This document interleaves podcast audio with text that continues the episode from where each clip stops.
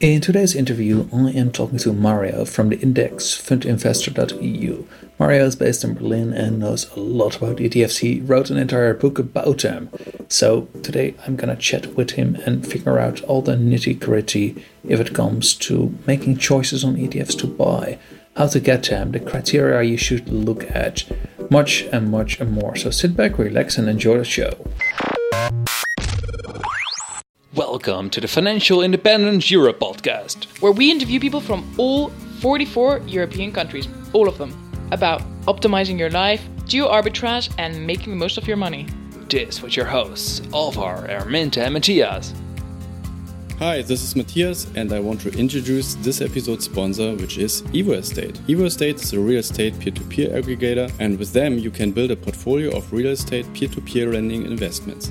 Like with your ETF portfolio, you can diversify your investments in many aspects. With one account, you can build a diversified portfolio of projects of many different deal providers across 11 countries. With the three investment types, you can decide if you want to invest in property loans, equity, or earn a steady income from rentals. Most projects are backed by collateral, and you can expect returns between 5 and 18%. What I really like about them is that Evo Estate founders also invest personal money in some of the projects, and you could choose to follow them to invest in these curated skin-in-the-game projects manually or just using the auto-invest feature like I do. If you're interested, you can find more information at financial-independence.eu/Evo Estate. That's spelled EVOSTATE, and you can find the link also in the show notes. Hello, everybody. Welcome back to another podcast episode of the Financial Independence Europe podcast. Today, I've got Mario with me from Berlin. Hey, Mario, how are you doing? Hey, Alvar. I'm doing great. Happy to be here. I would also like to thank you for having me, for inviting me to be here. It's a bit of an honor and probably my first podcast interview. So let's see how this goes. And nice. I would also like to thank you for your work on this podcast.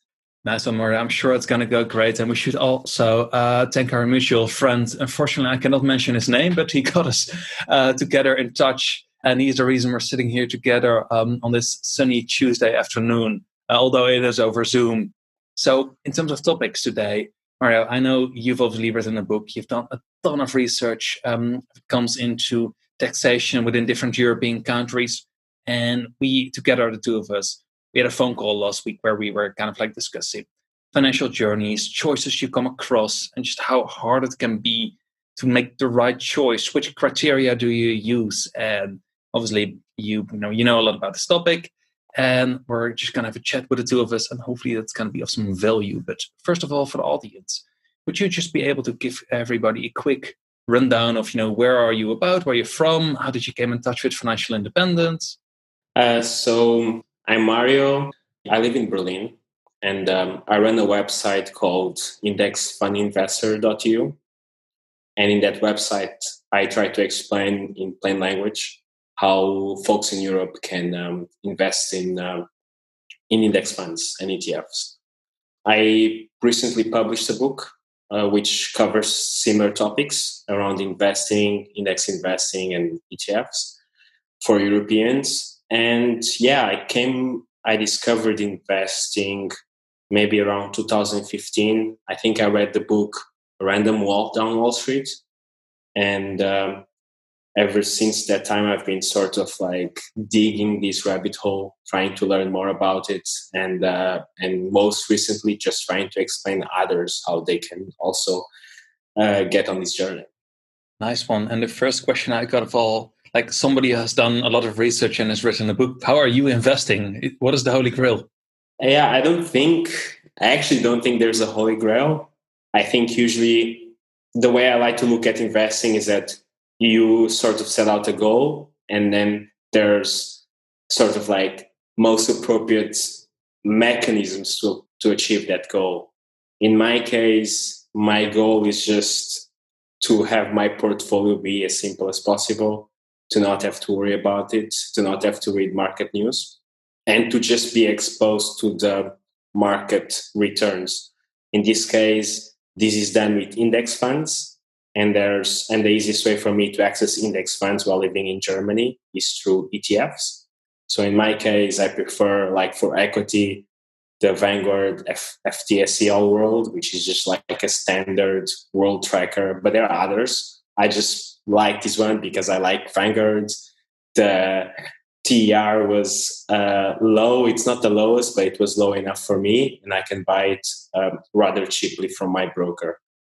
So by starting from simplicity, low costs, and the method that I believe that that stood the test of time, which is index investing, then at the other end I came up with this particular ETF.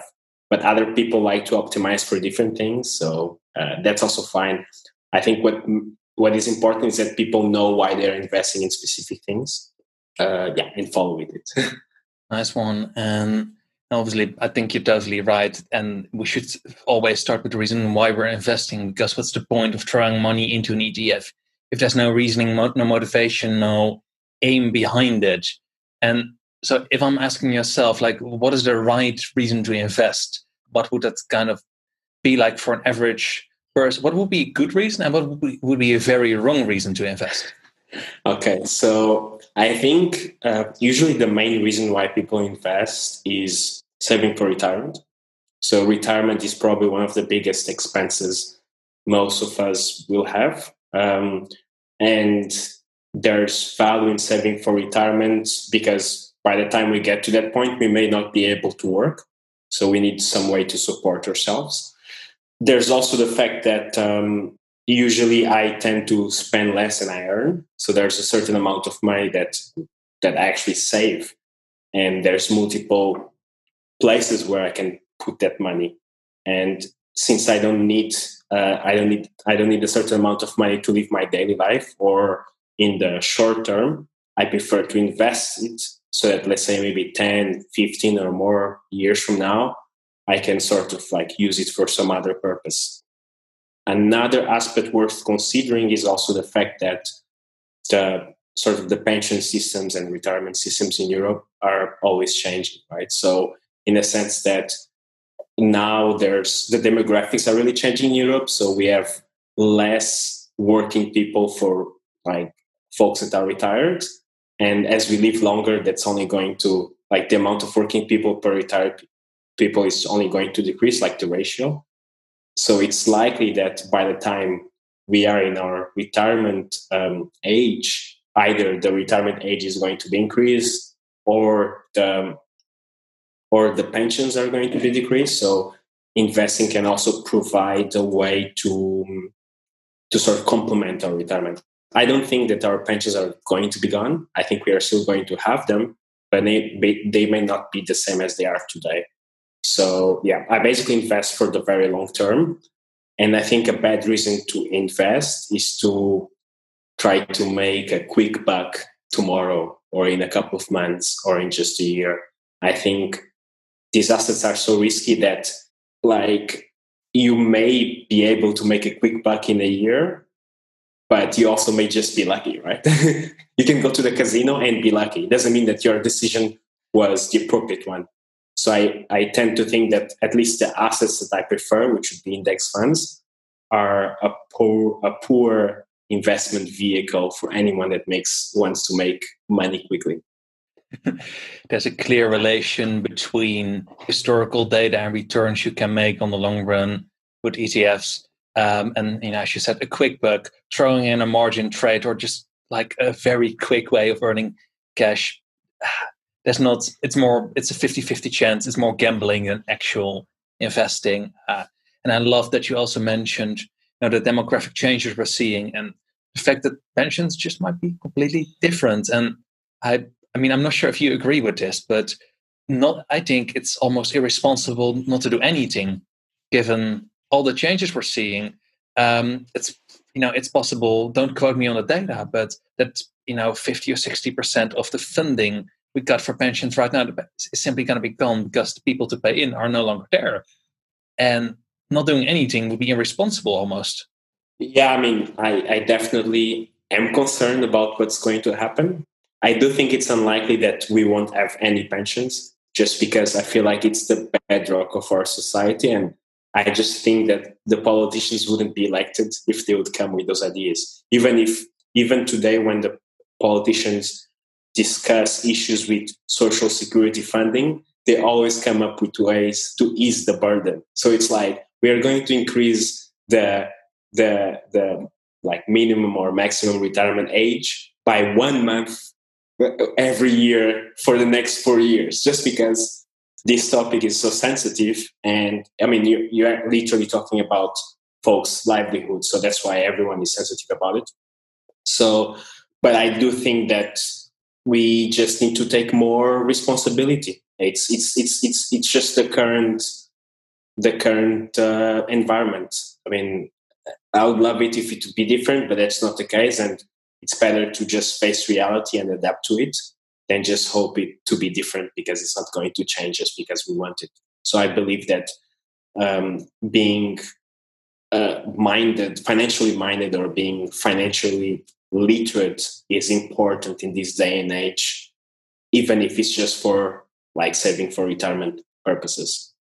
Okay, fair enough. And I would say that's from there. Also try to zoom in a little bit on kind of like the average financial independence seeker in Europe. So we've discussed kind of like from a high level overview now development, or seeing, why we should invest at all, the changes in the system. But, that's all nice and good. But many people, like, okay, all cool and nice a system, but how about me? What do I do? So I know like tens of thousands of new kind of like FI seekers have joined the community over the last year, and many are looking just to kind of like answer, okay, now I'm sitting here, I figured out my budget, I'm saving now, but like just starting from scratch and kind of like from a pad of choices, how would you kind of like advise the person who starts out to approach things? Like, you can assume they've got your budget, they understand finance, but yeah, they just don't know like how to get started. How would you advise them to go?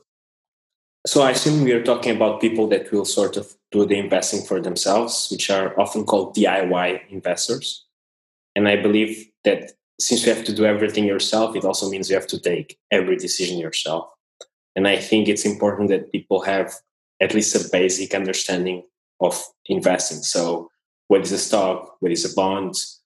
What are index funds? Why do most people get better results if they just stick to index funds? Why costs are important, for instance, like why does a 1.5% cost per year for a fund is a really bad idea?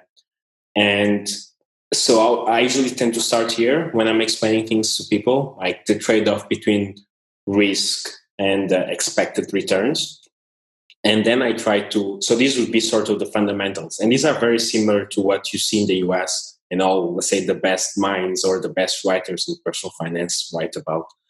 And then at least what I try to explain is how these, let's say, fundamental topics connect with the practicalities. So when you're talking about, so you say like invest in index funds. So which types of index funds are available? Why should one choose ones instead of the others? Which criteria is often useful for that? Which aspects of a broker should you consider, and so on? So I really think that the best thing for beginners is for them to like get a sense of the theory and then directly show how the theory actually applies in practice. Because the biggest difficulties I think beginners have is when it comes to the specifics. Because when we give them a book, let's say like an amazing book from an US writer, we are asking them to sort of like read the book. And at the same time, when they are learning, they have to figure out what applies to them or doesn't. And that's really hard to do at the beginning. Like when you're already experienced, you can pretty quickly see what applies to your case. But when you're starting out, I think that's the hardest. So sort of like bridging both. I actually have... on my website, I have like a small like email course, which is basically it's a way to really lower the barrier, because I think when you're starting out, you want to make it really easy for people to learn. And what I do there is that I send one email per day to everyone, and basically one email per day, and in 10 minutes you sort of get the concept. And I think it lasts for like 10 emails or so, and you can sort of get a generic idea of what investing is, and then you can go forward and like read other resources and so on. So yeah, so those would be sort of my thoughts: theory, practicality. Gotcha. And we'll link to your email course in the show notes. How's it called on the website? So I used to call it email course, and then I started playing a bit more with copywriting. Then I started calling it like learn investing in 10 minutes a day, because everyone was, I asked people, what's your feedback? And everyone says, okay, I really like the fact that I could like read this in 10 minutes and the language was simple and you had examples and more like links to other resources. So I started to realize that when you're starting out, you just really want things to be effortless. You don't want to have to read too many things at the same time because it will just leave you overwhelmed. So that's what I'm trying to sort of like do, lower the cognitive load. Gotcha, lower the entry barrier so everybody can join in. Coolio. And I would say that from there, because many people who listen to this podcast already have a very good understanding of finance, although there are also many people who just start out. Now, let's for a second say, we're getting the basics now. We followed your course. We've done our reading. We know Mr. Money Moustache, and we've read every single blog post he has, and we're ready to go. So obviously, we've got these basic understandings, but we got so many funds available to us. And in so many different countries, so many criteria are important for deciding I'm going to either go with this broker or I'm going to invest in this ETF. I'll use myself as an example back in the Netherlands. So the Netherlands taxes dividends by 15%. If I would invest in VWRL, I would be taxed at 15% dividend tax, just by default because of the Dutch legislation. But for many Dutch investors, they're able to, for example, get dividend tax from Dutch funds back. And there are all kinds of specifics to that are kind of hard to grasp. And at the same time, the Netherlands has a treaty with the US. And if you sign a W8 form, you're able to get 15% of the dividend tax refunded from the 30% the US charges by default for foreign nationals. And just quickly summarizing that, if I would not kind of know what it means, I would be like, well, I don't get it, help me. I would just kind of say, like, in terms of criteria, where should people really kind of like when they make try to get like the most optimal ETF. How should I approach it in terms of choices and criteria to look at? Yeah, I think you touch on an important point, which is like the point of criteria. And I think that whenever somebody asks me, okay, like what's the best ETF I should invest? I feel like what they actually mean is, I have to make this choice and I really don't know how to make this choice and I don't want to screw it up. So please help me make this choice. So the problem is that people don't know how to choose. It's not necessarily that they want your specific ETF. They just don't know how to choose. And I think in order to know how to choose, you just have to have like a solid decision-making process. And the way I like to think about it is I like to start from the type of asset I want to be exposed to.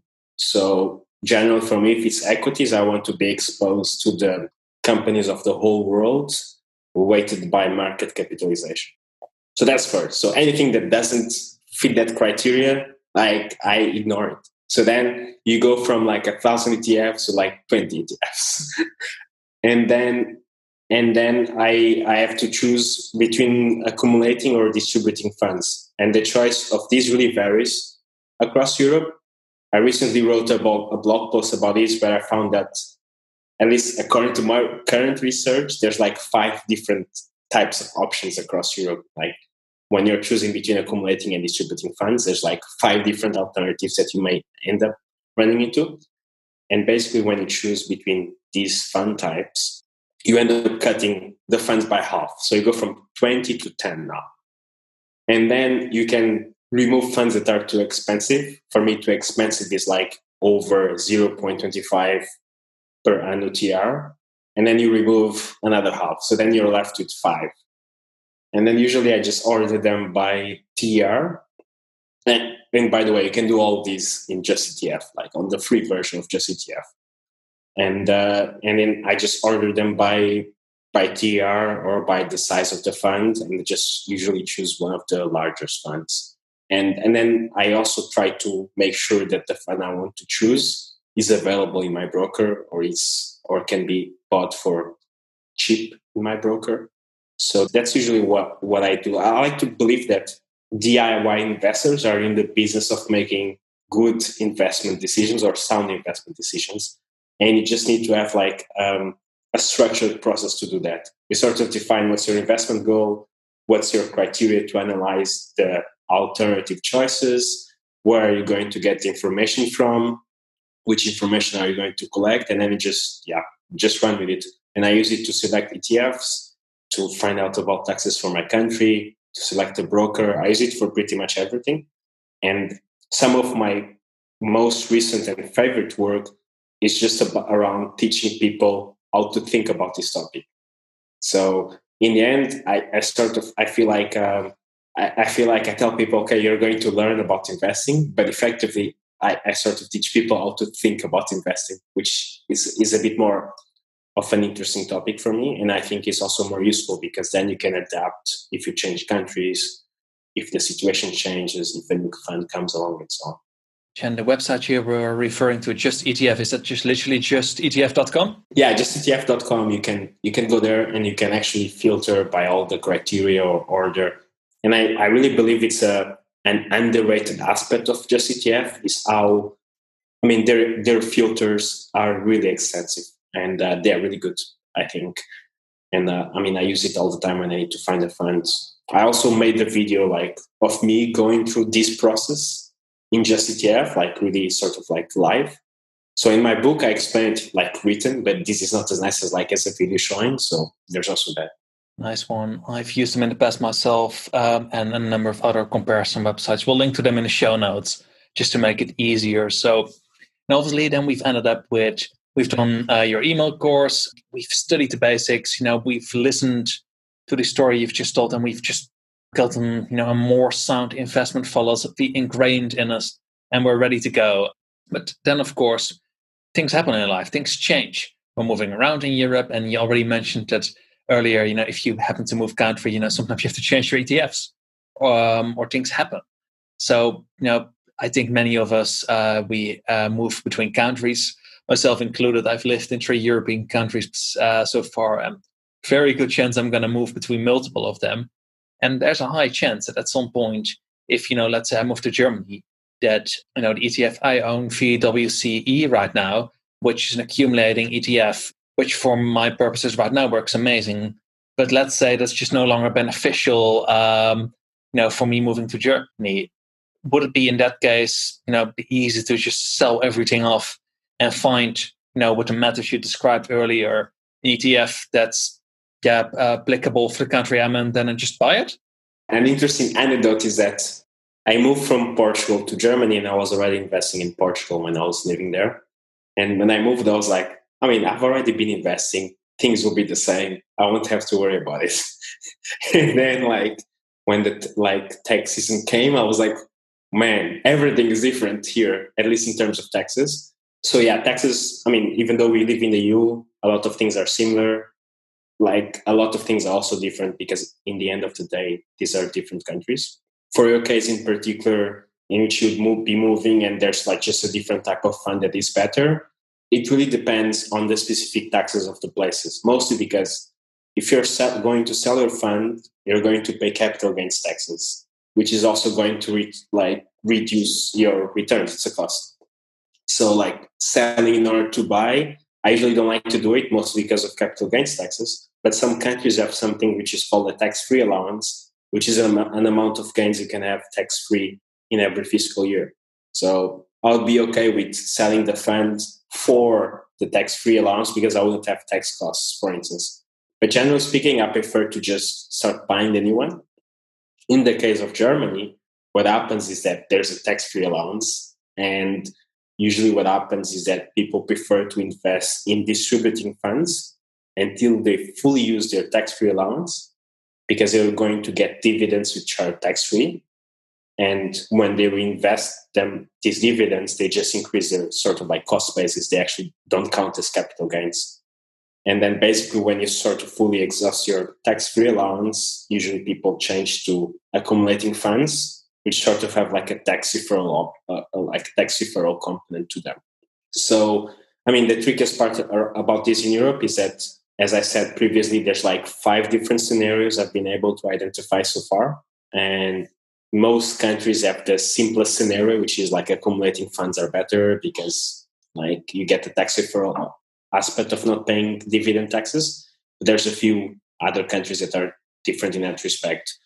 And generally, I feel like a lot of it boils down to taxes. So what is the most tax effective thing, which is going to be the thing that costs you the less to do? Generally, it's either to fully use the allowance or to, I mean, avoid selling it. There's also the fact that in some countries, ETFs have higher taxes than other funds. That's also where it gets tricky. Also, like in some countries, you may have, let's say, you may be living in the UK and you may have like an investment savings account, and then you go somewhere else. And I mean, that isn't going to be tax sheltered anymore. So these are really tricky topics. I haven't spent a lot of time thinking about like what happens when you change, like how to deal with the things that you already have. My general perspective is that it's like you should just try to lower costs as much as possible.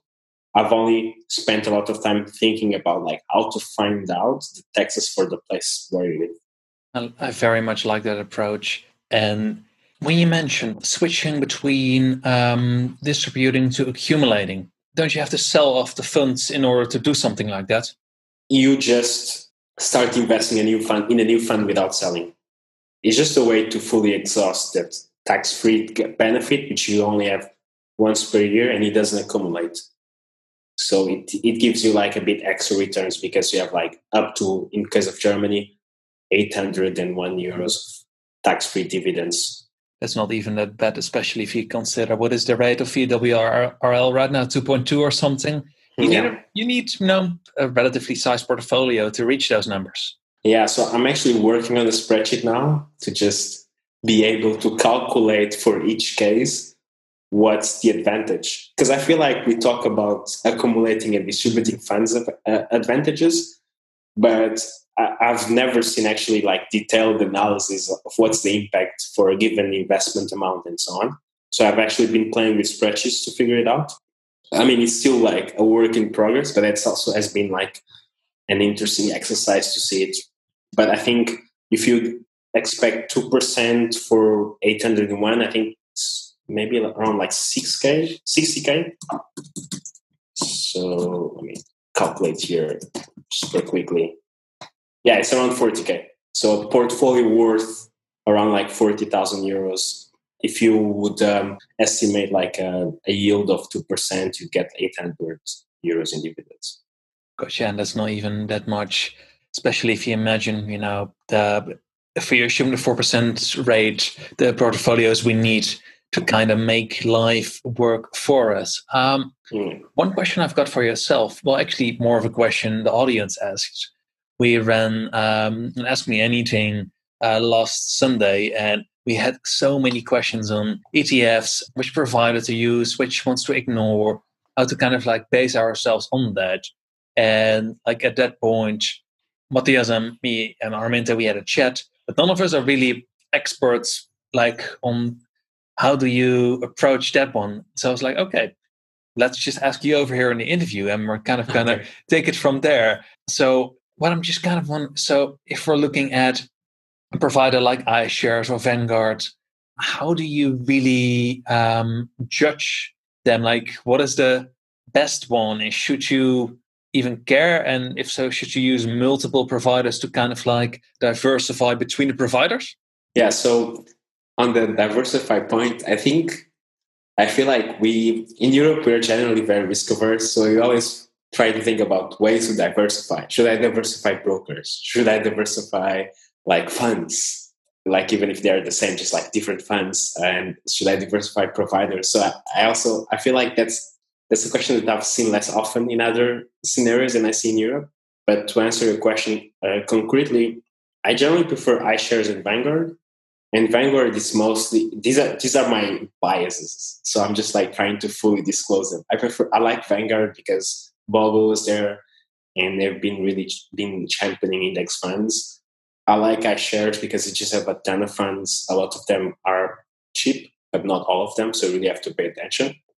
And both also usually have tracking, like low tracking differences, which is often the most objective metric you can look on this topic. So often they're very, often they are very low tracking differences. In the case of iShares, they use a lot of like shares lending. So even sometimes you can overperform the index. So that's usually what I prefer. I think what also happens is that I don't like synthetic funds, the funds that use like synthetic replication. In that respect, there's a few providers that are almost immediately out. So things like Amundi has a lot of synthetic funds, also because they're tax efficient in France when you use it within their like retirement savings account. So yeah, I think I have my biases around Vanguard and iShares, so that's what I usually choose. And then the tracking difference would be the more objective way to judge them. But what often happens is that for the funds that I prefer, which would be either like for bonds, it would be like a world, like tracking world government bonds, or for shares, it would be something tracking like world companies. There's very few fund providers that provide that. And often then when I filter for TR, tracking difference, fund size, it often ends up being iShares or Vanguard almost all the time. So I think when you start from this criteria, you end up having like two or three close contenders that are often Vanguard or iShares. And if they're from another provider, that's also fine. I think it's important that you start from that criteria and then and then choose from there. Sometimes it just happens that the three or two final choices are just super similar and you just have to go with one. It's not going to make a significant difference once every criteria you've set out has been fulfilled. Gotcha. Would you quickly be able to explain for the audience what you mean by tracking error and synthetic versus non-synthetic funds, just if people are not aware of what it means? So synthetic, I'll start with the replication type. So basically, a fund, like an index fund, tries to replicate an index. So an index fund tries to have the same financial performance as an index. And an index is like a list of assets. Think of an index like a recipe. So some companies like publish recipes, investment recipes. You need to put 100 grams of sugar, like 2 liters of water, and so on. And then each investment company, which would be Vanguard and so on, tries to make sure that their implementation of this recipe is as close as possible to the original recipe. And there's different ways to implement this. You can either buy every single company that is part of the index, or you can just, that's called like physical replication. And usually there's like full physical replication, which means buying every single company, or there's like sampled, which means picking a statistically significant amount of companies to buy from that list, because if the companies that you don't buy, they are just like 0.5% of the list, they won't matter much. And then there's like a synthetic replication approach, and usually what that means is that like the company enters into an agreement with the bank in which the company says, I'll pay my investors the investor returns of this index, and the company just uses a different, let's say, basket of assets as sort of like collateral or just like as part of the investment fund and so on. And then for the tracking error and the tracking difference, they are just measures of how well did the fund provider implemented the index. So ideally you want the tracking difference to be zero. So you want the fund to perfectly mimic the index, but that's almost impossible because there's costs involved and so on. And so often the fund has a bit lower performance than the index. Sometimes the fund has better performance than the index. That often happens when the fund has like tax optimization and so on, and like and shares lending. And all these criteria we can add in JustETF, right, in our filters to drill down to find the the best or most optimal ETF we're after. Yeah. Basically, the criteria is defined by the investor. In this case, I have the things that I believe are sound criteria. based on what I've read over the years. But if people want to invest in gold, I mean, there's like, it's a totally different criteria than what I prefer. What matters is that people have like choose these things with intention. So they have a clear idea of what they want, and then they go and try to find out what fits that idea of what they want to achieve. I like your approach in the sense of not just mindlessly copy-pasting things, we're told to do, but actually educating ourselves to make proper choices based on data and reviewing, our own personal situations, because that's the only way we're actually going to be able to make proper choices. So actually, one thing I'm curious about, so obviously we've covered now kind of like the steps to go through in terms of basics. We went a lot more advanced in terms of the ETFs, how to judge them, and even like all the different providers we got out there. If we even should bother with diversifying. So, I think a lot of people have already gone through that process, but there's still value in just sometimes asking yourself, why am I investing? How am I doing it? And judging on that. But where I'm actually want to go to is, so let's assume we've done that all. Is there one country you've seen in Europe where kind of like the best possible things of this all come together in terms of the lowest taxes, the easiest to invest in? And if you could cherry pick that country, which one would it be in Europe? Oh, hard. I don't know. I think the biggest issue with comparing countries is that I don't speak the native language of every country, and a lot of the resources I read are in English, so they may be incomplete or they may not be primary resources. So I've been working on something which I call the Guide to Taxes, in which I just try to explain taxes to people. And as I was doing it, I was finding interesting features of taxes in different countries. So, for example, in Slovenia, like your capital gains tax rate is lower depending on how long you hold the assets for. So, like long term, so it goes from like 20%, if I'm not mistaken, until 0%. I think for Czech Republic, that's also the case. You don't pay capital gains taxes for like holding something for a long period of time. So this is a feature that I naturally liked because it tries to incentivize people to save for a longer period of time. I also really like tax-free budgets, allowances, basically. That's also like very useful. And I think the UK has a very nice system where the tax-free allowance is pretty large, at least compared to Germany. And in Portugal, for example, there's no tax-free allowance.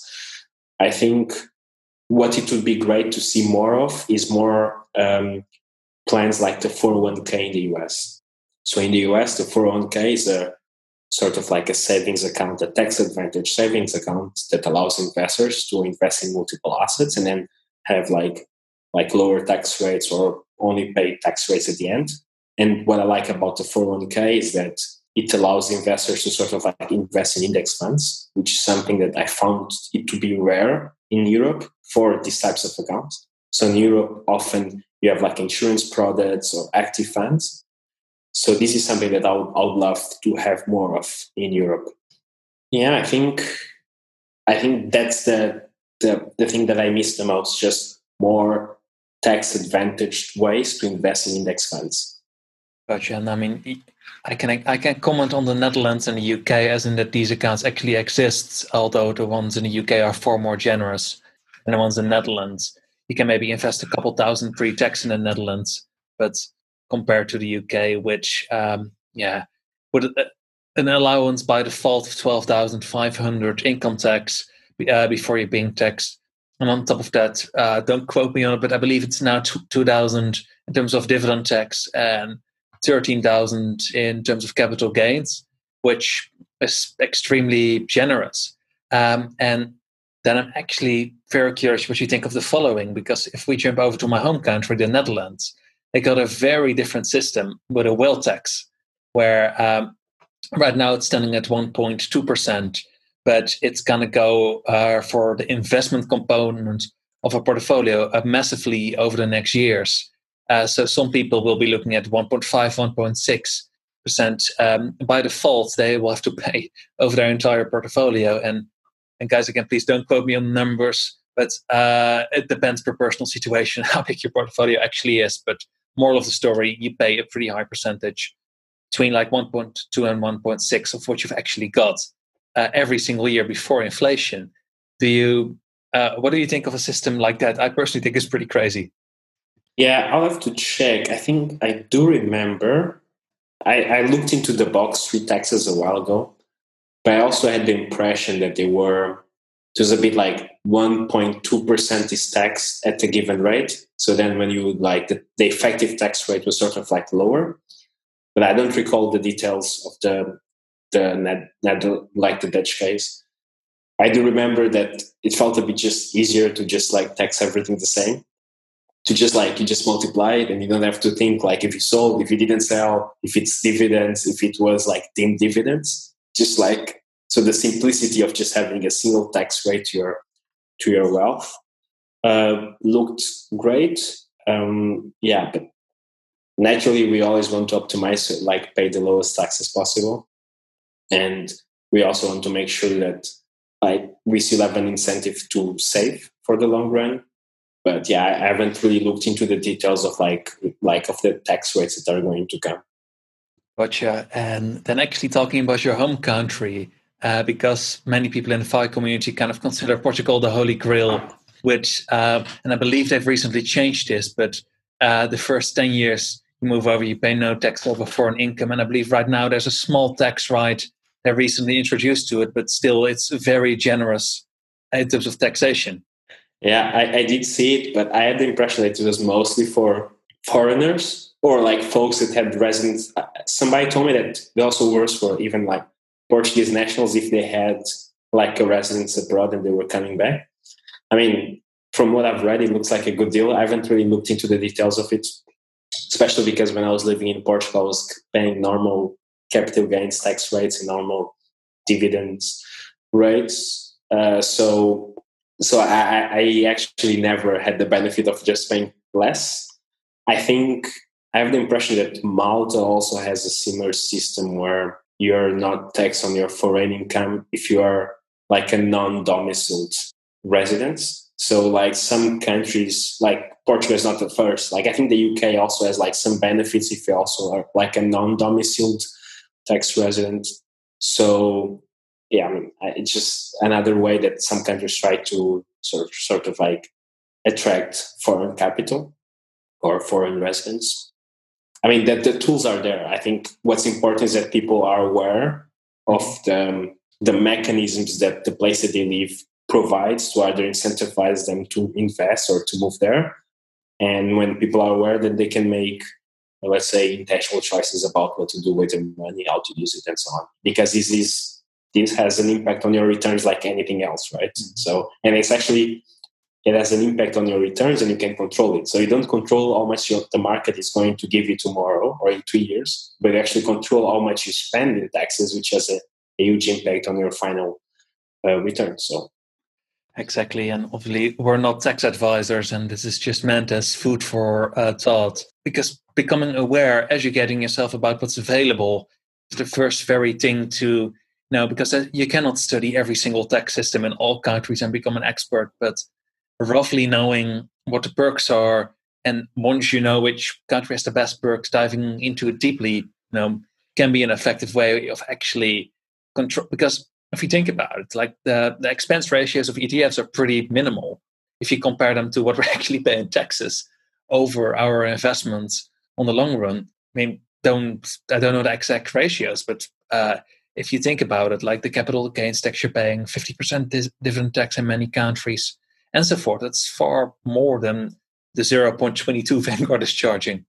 Yeah, most definitely. I mean, once I read the book on personal finance and they said, taxes are the biggest expense you'll ever have on your life. And I was like, whoa, I never thought about it this way, but that's the case. So like being aware of them is really important. And I don't think that people should like avoid paying taxes that they are supposed to pay. What people should be is aware of like the taxes, and most of these mechanisms, they were provided by governments in order to incentivize saving or incentivize people to behave in a certain way. So that's why the tools are there. Exactly. So let's slowly round up the interview with that, because we're running out of time a little bit, but that's good because I think this makes a very valuable discussion. I've definitely learned something of yourself, Mario. So thank you so much for analyzing us with your knowledge. But before we let you go, just quickly wanted to ask if anybody wants to find more about you, get in touch, where can they find you? Yeah, I think the easiest way is just to go to my website. I think you'll probably put that in the show notes, but it's theindexfundinvestor.eu. That's where I usually write about investing in index funds and ETFs from, like, let's say, a perspective of somebody living in Europe. On my website, you'll also find all the details about my book that I recently published that sort of like tries to teach both the theory and the practical aspects of investing. And yeah, there's also the free mail course that I mentioned, that it's an easy entry point for folks that are just starting out. But yeah, I mean, my website has everything. Perfect. I assume people can buy the book on the website? Yeah, definitely. The website also has details around that. Perfect. I'll check it out myself. Mario, thank you so much for coming on. Thank you for having me. This was super fun. It was definitely an amazing first podcast interview. And yeah, I wish you all the best. And again, I'd like to thank you for your work. The podcast is really amazing. Thanks, Mario. See you guys. Hope you enjoyed the show. Hey, Matthias, do you think there are not enough financial independence Facebook groups yet? Yes, there's definitely a shortage in financial independence Facebook groups. That's why we want to create another one. And the real reason is that we want to get some feedback on our episodes, to have a conversation with our listeners, to follow on the topics. And you might also have some questions around our content. Gotcha. And also, we've been talking with more of you guys at meetups, on Reddit, in Facebook groups, the FI Europe retreat obviously we organized, and this is in the end the main reason why we started the whole podcast project, to talk to guys like you, learn more from you, case studies, answer questions, and like hopefully all grow and learn from that together in the end and become stronger, smarter, and hopefully also richer people. So, you know, Matthias, say I'm interested in this. Where do I find this Facebook group? Yeah, just go to your Facebook app and type in FI Europe Podcast, or just click in our show notes. There's a link for the Facebook group, or go to our website. There's also a link. So yeah, just type in FI Europe Podcast. See you in the group. Thank you guys for listening to this episode. We hope you learned something new and enjoyed the show. You can support us by doing this: subscribing through your favorite podcast program and leaving us a review. Following us on Instagram and Twitter at Financial Independence Europe. Sending us an email with questions and feedback. We would love to hear from you. All the mentioned articles, books, and cool resources can be found in the show notes at financial-independence.eu. Thank you for listening, and see you next time.